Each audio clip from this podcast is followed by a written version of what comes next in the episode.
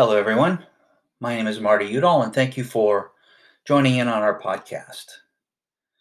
You know, this is going to be an opportunity for us to discuss some deeper things from our Sunday's lessons, and as well, maybe go into some other series that will be completely different from Sunday as we move through the winter months.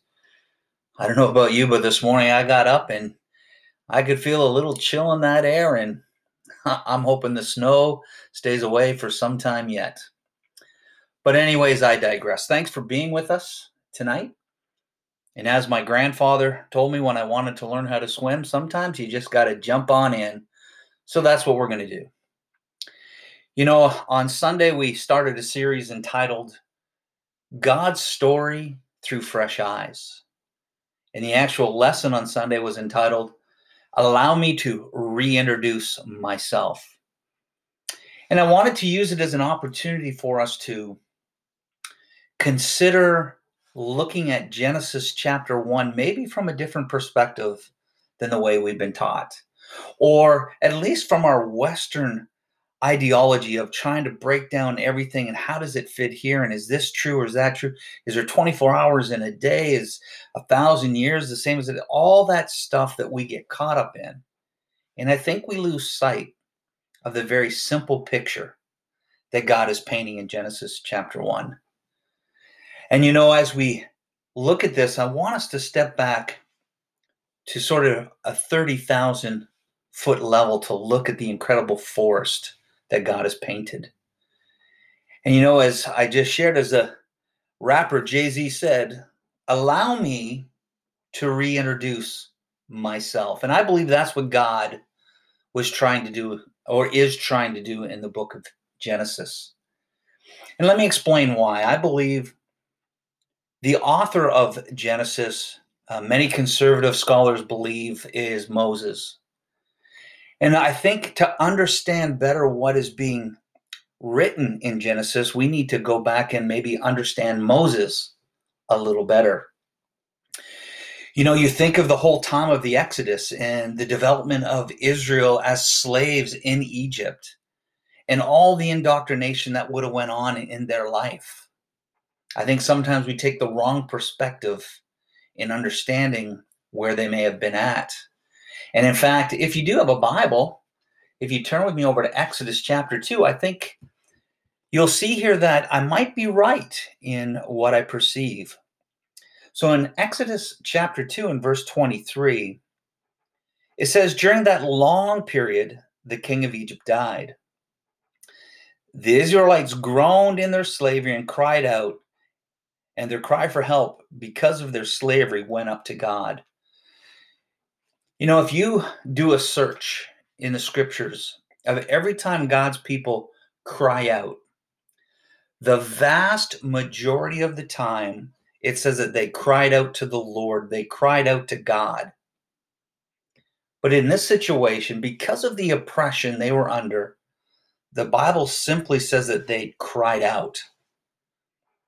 And fortunately, there was a God in heaven who had made a promise to their ancestors who heard their cry. I believe the Israelites were not crying out to Adonai, El Shaddai, the God of the scriptures. I think they were just crying out to anything that would listen to them. And I believe that's where we begin to see this story unfold in the book of Exodus. Moses becomes the champion that God wants to use. And I want to talk about three seasons of Moses' education in his life. You know, if we start off in Acts chapter 7, and I shared this on the Sunday passage or Sunday service, but in Acts 7 22, Luke, the author, says this about Moses. He was educated in all the wisdom of the Egyptians and was powerful in speech and action. You know, Moses would have been educated through the Egyptian education system. He would have been part of Pharaoh's royal household and therefore would have been allowed the best of education in Egypt. He would have learned how to interpret and write hieroglyphics, which is the sacred writings of Egypt. He would have learned the Akkadian cuneiform, which is another written language communicating with other uh, countries around them. And he would have learned from the greatest minds that there would have been in Egypt. Again, because he was part of the royal household. And all of this would have impressed upon him the Egyptian way of life. You know, one of the things that becomes interesting, again, if you know your Bibles, is over in First Kings chapter 4. How much wisdom did Egypt have? They were known throughout the known world because King Solomon, who was one of the wisest, if not the wisest kings of Israel, here's what would be said about him in First Kings chapter 4 verse 30. It says, Solomon's wisdom was greater than the wisdom of all the people of the east and greater than all the wisdom of Egypt. Think about that. Solomon was considered the wisest man of his time, and his wisdom surpassed that of Egypt. Why do I bring this up? Because I believe this is the first season of Moses' education. If you understand the biblical story, he was born a Hebrew, put in a basket in the Nile, raised by the, the daughter of Pharaoh as her own. And so he would have had the best of everything. He would have been raised to understand the Egyptian culture. He would have been raised to understand their religion. In fact, some believe that he would have become a priest because the priests would have had access to all the written documents in the temples for their education and their learning. And he also would have learned something incredibly valuable Egypt's leadership style. You know, as I was reading through some different articles, one of the things here that it said is that in Egypt, their goal was to train and instruct the next generation. And so that would have been Moses. So he would have learned all about the Egyptian gods. He would have learned about their history. In, in many ways, he would have been Egyptian. The second season of Moses' education, I believe, is when he flees from Egypt to the land of Midian. You know, and we hear this story, and you can read about it in Exodus chapter 2.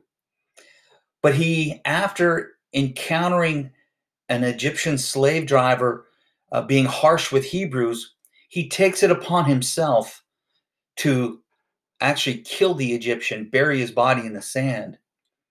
But then, when it becomes known that he did that, he fled Egypt. He ran away from Pharaoh and he ran to the land of Midian. And while there, he is invited into the home of the priest of Midian and ends up marrying one of his daughters. Why does this become important?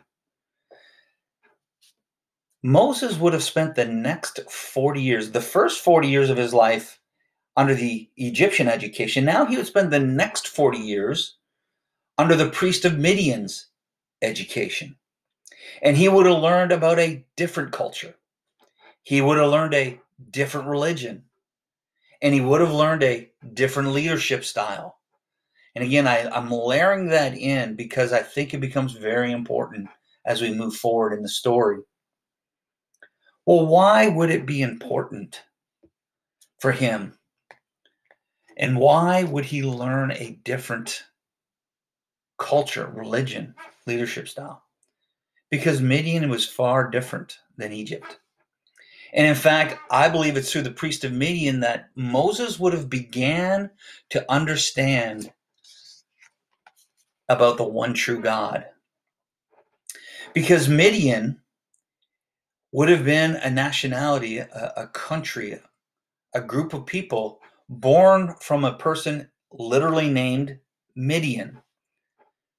And if you have a Bible, turn to Genesis chapter 25 in verse 1 and 2, it says, Abraham had taken another wife whose name was Keturah. She bore Zimran, Jokshan, Medan, and Midian, Ishbak, and Shua. In other words, the priest of Midian's religious background goes all the way back to Abraham, the father of Israel, or the patriarch of Israel.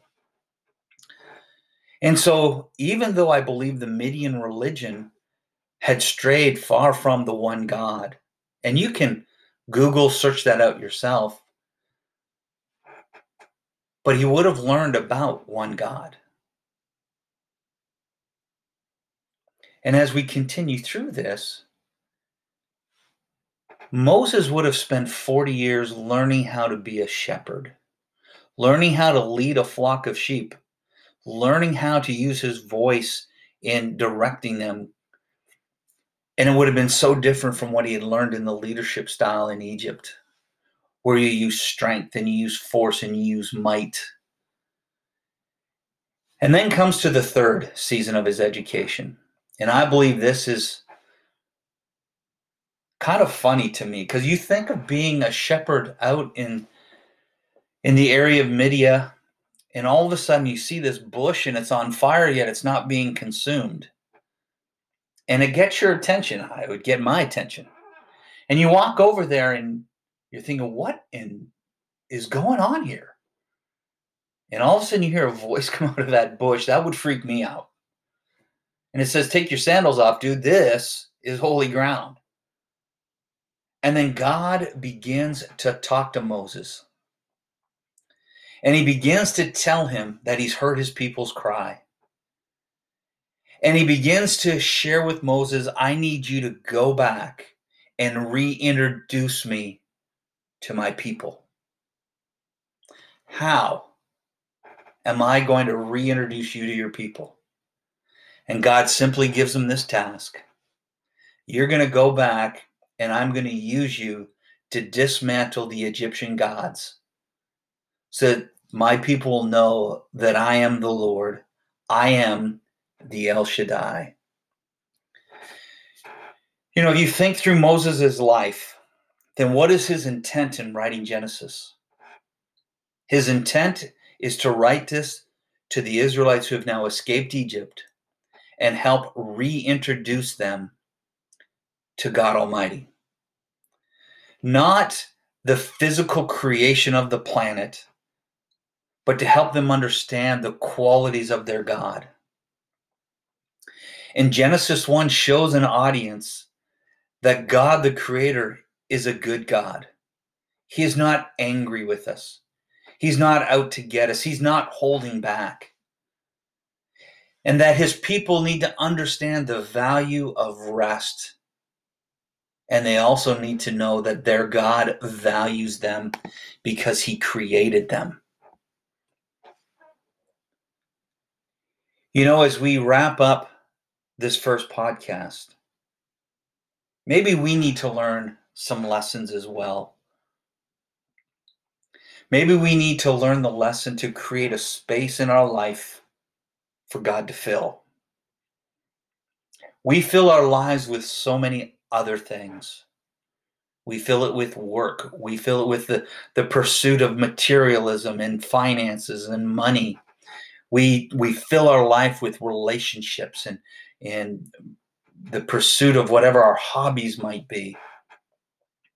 But do you ever think about creating a space that is just for god? So that god can come in and really give you rest. You know my wife has recently posted this it's become one of our sayings one of our anthems in our family. We need to focus on invest in rest. We live in a world that runs way too quickly and demands way too much of us all the time. I appreciate so much a couple weeks back when Carlton shared about through the pandemic, he's really learned the importance of spending time with the things that are really important to us. You know, we need to have we need to do an excellent job in whatever our work is. If you go to school, do an excellent job, put your time, but make sure that you are spending time with the things that are really important. And I think one of the biggest ones is spending time with God, creating a space. And in that space, remembering this very important thing that in God's eyes, we are very good.